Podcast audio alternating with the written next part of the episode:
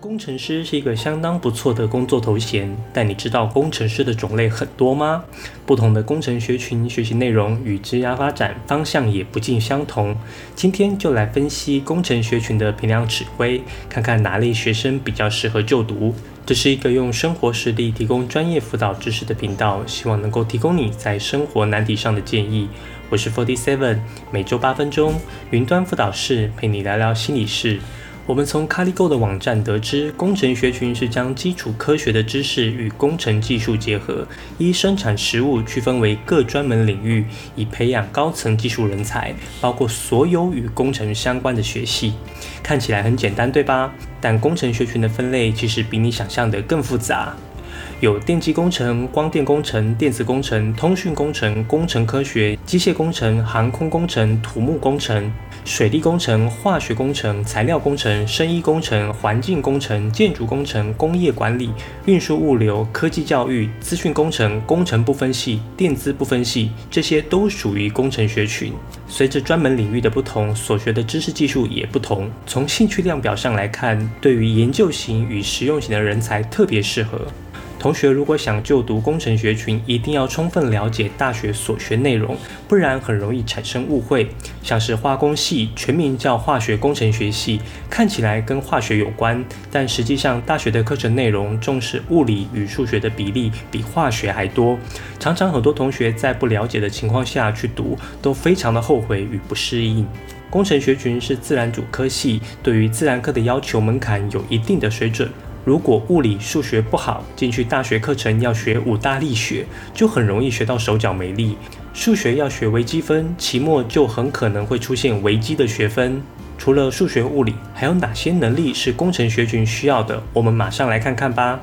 这次我们一共找了清大、中正、成大、中山、元智、加大、中原、中央、宜兰、暨南等大学，其中包含了电机、机械、化工、通讯、材料、光电、电子物理、土木及工程院学士班等十八个科系。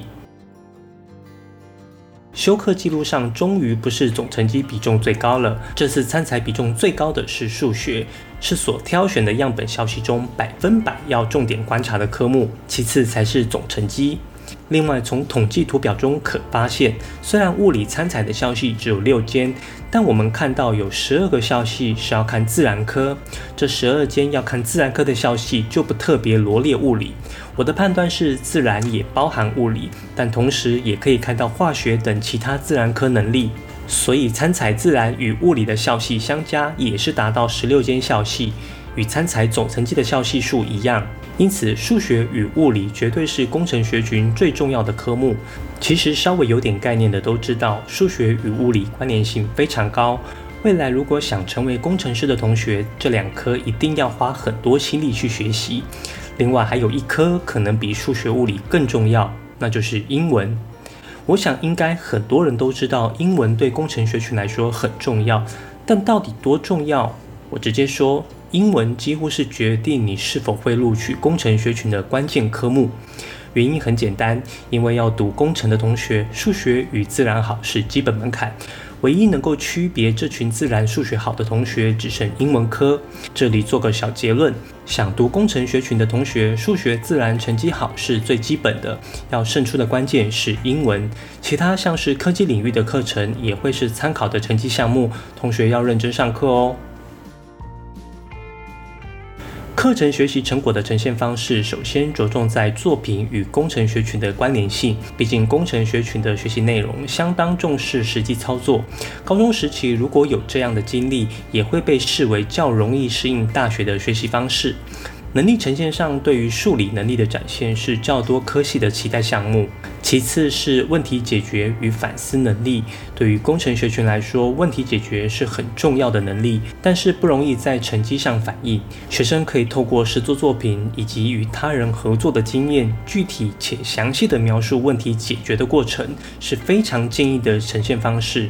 举例来说，我想做一个发射台，但每次发射出去的角度都不一样。为了解决这个问题，我从发射的角度、发射台的位置、发射器的材质等做四到五种的比较。我发现影响最大的是发射器的材质问题，不同材质的摩擦系数会直接影响发射命中的状况。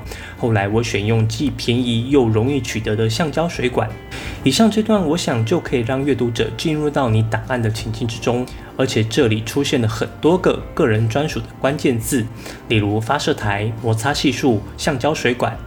当其他人都在讲自己学习到问题解决的能力时，你的专属关键字绝对可以帮助你在众多档案中让教授记住你。在多元表现上可以呈现的面向很多，也听过很多专家教授告诉你要好好写反思，无论是哪个面向，具体说明一定是最重要的。我刚刚在课程学习成果上已经示范给大家看，请同学不管在社团、干部、服务学习等活动，都一定要具体说明。不要再写一些我学到团队合作、问题解决那种没人想看的反思心得了。比较值得一提的是，工程学群在多元表现中会期待看到学生的持续投入与跨领域表现。持续投入是指一个学生针对一个活动长时间投入的经验，例如做志工服务、参加一次营队跟参加两年的营队规划，那深度与广度就截然不同。而且持续投入还可以验证学生对该活动的真实性。你想想，如果一个学生只是这个寒假去参加这个志工服务，跟他连续去两年的寒暑假，到最后已经成为这个志工服务的筹划组，我想这样的持续投入就可以证明学生的用心与投入程度。跨领域是工程学群很重要的发展方向。一个专业领域如果可以跟工程做结合，那就可以发挥精准以及大量生产效益。透过机器的精准运作，可以提高品质的良率以及生产数量，还可以大幅下降人力成本。现在已经有非常多的科系就是以跨领域整合的形式出现，例如声音工程就是很直接的例子。我有一个朋友是机械系毕业的，但是他现在跟很多牙医合作，一起开发更精准的牙齿 X 光的仪器。为了开发这个仪器，机械系毕业的他也需要跨领域的去学习牙医相关的生物知识，才能研发出适合的仪器。未来如果要找到个人专属的出路，除了工程的专业能力，有兴趣的跨领域知识也需要加以钻研。如果高中就展现出跨领域的素养，相信一定很容易获得青睐。在多元能力的表现上，英文与数理依然是最直接被重视的能力项目。学生自述上，不管是学习历程自述、就读动机、学习计划，一定还是要具体说明。强烈建议你不要去参考学长姐的内容，大部分的学长姐资料都不 OK，你不如好好呈现自己真实的资料。具体怎么写，你可以去参考我的教学影片。过去你的学习历程经验需要与工程学群有关联的能力项目，包括个人特质、问题解决、团队合作以及反思能力。